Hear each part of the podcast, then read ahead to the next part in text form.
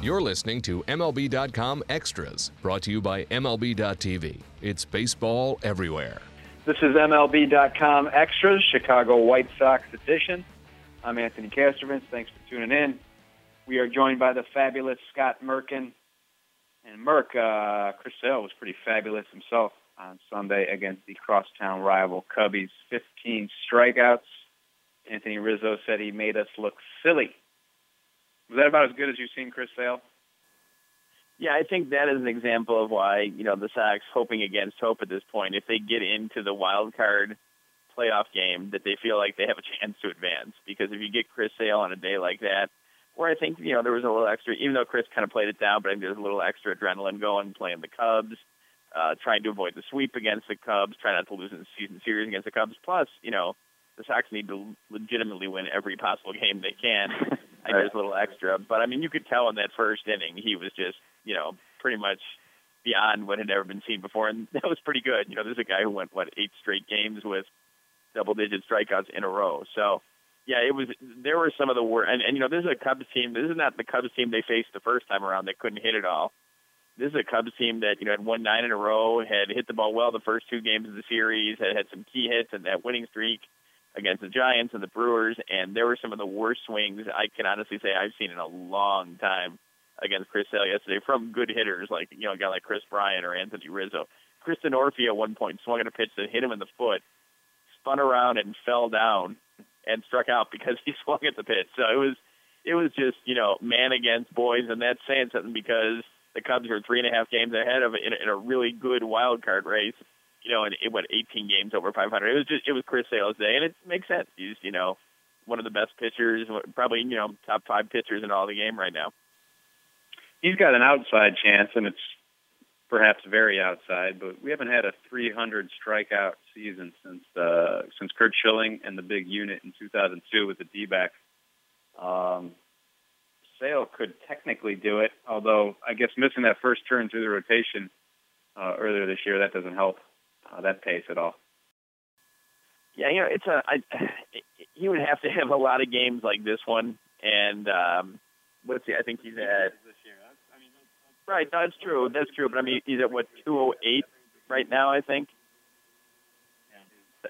208, and what's he have? Maybe what do they have? 40 some games left. So yeah, I guess, you know, I guess it's it's possible. I guess you're right. It is. It is. If he's if he's like if he's not like this but close to this every time, he could get up there. I, I would think it's more likely going to finish in the 280 or 290 range. Either way, I think he's going to end up setting the franchise record, and and you know, it, it, 300 is is is an outside chance. So there's no question about it. Yeah, he had that eight start stretch earlier this year where he struck out 97 guys in 60 innings. So just do that again. That's all you got to do, Chris. Come on, man. Help us out here. We're trying to see history here. Like kind of um, like your your days in Little League, right? That's how you were when you were. Playing. Oh, absolutely. No, I was I was uh, playing left out. I think I was DHing even oh, okay. then. Um, Merck, Jose Quintana, he's over the last two years, 15 and 21, but with a 3.45 ERA. So he's, he's almost the poster boy of the uh, the kill the win movement, I guess, uh, with, with that record you know, he's kind of the def. I think if you had to define him, it would be Jose Quintana quality starter. You know, I mean, he's. I think he's only gone, you know, one complete game in his career, but you know, every time out, you're going to get seven innings, anywhere from two, you know, one to maybe four runs, usually in that two to three range, seven or eight strikeouts, and give you a chance to win. You know, he. And the funny thing is, not funny. The interesting thing is, very highly respected kid in that clubhouse, almost from the day he came up there. I remember Adam Dunn who has since gone on to bigger and better things. I don't know bigger and better, but different things. Just out of the blue one day when we were talking, pointing to Quintana and telling me how much he liked that kid. And I remember Konerko when he played his last game last year, Quintana was pitching, stopped at the mound and hugged Quintana. And Robin loves the kid, and I mean it's understandably so because he leads the majors since 2012 with I want to say 47 no decisions. Yeah. And there are quite a few other uh, losses where he had you know two or three runs allowed such as the game Saturday against Jake Arrieta and the Cubs. So yeah, it's it's an interesting situation for the Sox because he's a great guy to have. He's under control. You put him with Sale and Rodon, and then one more year of Danks and whoever you know, whether it's Samardzija back or whether it's Carson Fulmer or whether it's someone else. or you know he's also probably their most realistic, biggest trade chip that could maybe help you fill another area or two. So yeah, he he was a great find. The scouts who found him from the Yankee system deserve a ton of credit, and the Sox deserve credit for helping develop. Most of all, Quintana deserves credit though for becoming really a you know a frontline type starter. I want to ask you about uh, two position players here, Merck. I want to dig into two guys. And the first, uh, Trayce Thompson. He stayed on the roster when J.B. Shuck came back, and they that bumped Emilio Bonifacio, uh, the uh, Bonifacio as super utility man uh, signing for this season simply didn't work out uh, the way anyone hoped or expected. Uh, and, and Thompson, uh, it's only been a handful of games, but he's he's really shined uh, shined through uh, at the plate, in the field, what have you.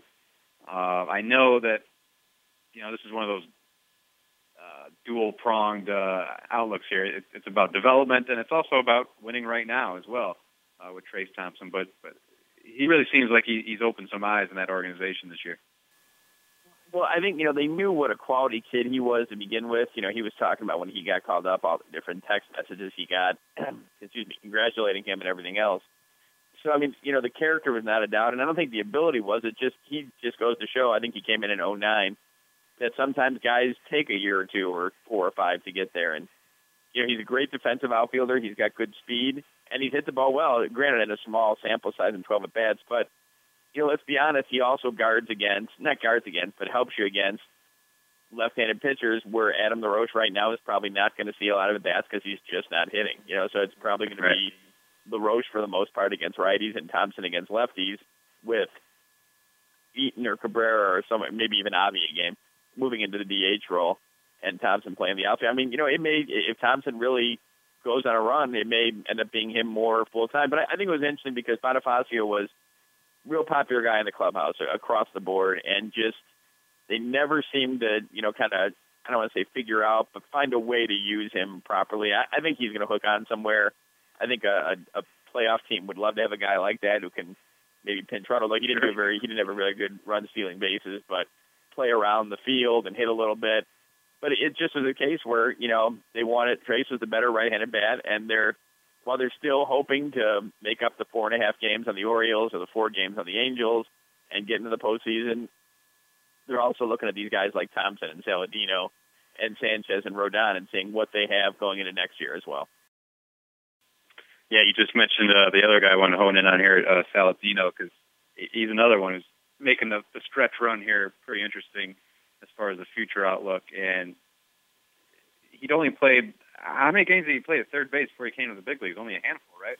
I think like five. Yeah, I mean he he kind of played that down. Because he said he had a lot of experience in spring training, but yeah, I, I think there's a difference between playing a game in spring training when you're facing guys who are number 97 and 93 as opposed to playing, you know, even minor league baseball and then up to the major leagues. It's uh, the same route that uh Gordon Beckham took in 09, where he started as a third baseman and ended up becoming a second baseman full time. Yeah, he, he looks like and he could stick at that position, frankly, or you know, if he if he does go back to short, obviously there's a potential opening there in the off season. But I mean, do you get the sense that, that this guy is a, a 2016 starter? Is it too late to or too early? I'm sorry to, to pencil him into that kind of role, or what do you think uh, the future has in store for him?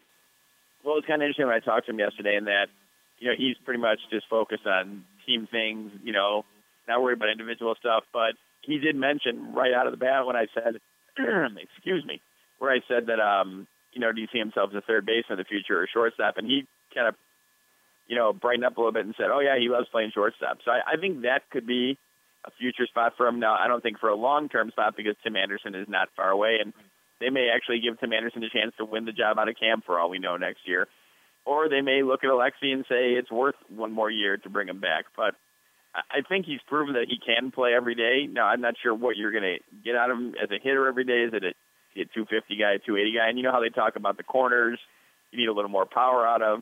Well, I guess that depends what you have the rest of the positions. You know, it's, it's kind of a situation like uh, in a little different way with Tyler Flowers, and that I think Tyler's offensive struggles are pointed up because the rest of the team has not hit as they thought they would this year. But if everyone else is hitting, you could take his average. It's a little bit low because he handles the. I mean, Chris Sale raves about him every start that he makes, and there's not a better authority, you know, than that and on the White Sox staff there. So back to Sal, you know, I, I think he's in the mix. There's no question. I, I, he's a guy Robin like. He's a guy Robin personally asked to have called up the big league camp. I want to say three or four years ago.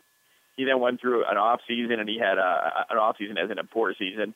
Had the Tommy John surgery, and he's come back and is really, really done a great job. Nothing against Conor Gillaspie, who you know we're in. I'm in Anaheim right now, and the Sox are facing this week, but he just wasn't getting it done defensively. And if nothing else, whatever Tyler gives you offensively, Tyler catches the ball over at third base and makes the plays. One guy, another guy, I guess we could see in 2016 is uh, this year's number one draft pick, Carson Fulmer. Just because this is the White Sox, they've moved up guys, uh, Chris Sale and Carlos Rodon, quite quickly in the past. Maybe that's uh, in the cards for Fulmer, maybe not. But he's had a nice transition to pro ball. It looks like from the numbers, and uh, as you point out in the story, Merck, he's got a nice relationship with David Price as well, which is pretty good. Uh, uh, Vanderbilt tie there. Uh, Mr. Price taking time out from uh, the, the Blue Jays' uh, potential run up up the AL East standings and uh, giving giving Fulmer some some advice uh, where he can be helpful. Yeah, I thought it was pretty cool that Carson told me that Price still talk, you know, not still talks to him, but like has time during the season when he's going through the the trade deadline stuff where he knew it was going to get moved and he was right. you know now with the Blue Jays and he still takes time to reach out to him and talk to him. That that says a lot about David Price too. I think the, the quality guy, and that's why David Price is going to make uh you know our kind of money next year, Anthony, when he hits the oh, uh, yeah. free agent market. In his dream. He, besides the fact that he's amazingly talented, but there seems to be a really solid baseball culture at Vanderbilt where it's you know it's it's not done when you leave. And Carson said he intends to kind of give back the way David Price has, and you know Sonny Gray, and I believe Pedro Alvarez is a Vanderbilt kid too. So, but it's a really special connection with him and Price, and you know really a friendship that has developed over the last you know three years since Carson's been there, and then on to the pro Bowl this year. And yeah, I, I think Carson's got a shot. You know, look at what they did with Rodon this year. It's it's basically the same exact path. You know, you you might. I, I don't think Carson's going to throw as much because he threw more innings in college than Carlos did. But you know, I would not be surprised to see him possibly start next year, you know, some token starts in Charlotte, and then maybe by the end of April getting a chance in the big leagues. He's that close, and you know, it, it's it's also interesting to hear him talk about how much college made a difference in his life and how you know he could have gone out of high school and he just felt like he wasn't ready. You know, the, they, he was offered money. I think he was a 15th round pick, and he just wasn't ready. And he said college really made a difference. You talk to guys in the White Sox about that. You know, you you learn to travel, you learn being away from home, and it's not life is not as big adjustment to go along with the baseball adjustment you have to make. And I'm not saying every draft pick should go to college, but you know I think it, it really does benefit these kids, and they get to the majors quicker, and they're probably ready quicker. Although Rodon has gone through his kind of growing pains this year, but they're ready to go quicker because of that experience. I forget, Merck. Did you go to college?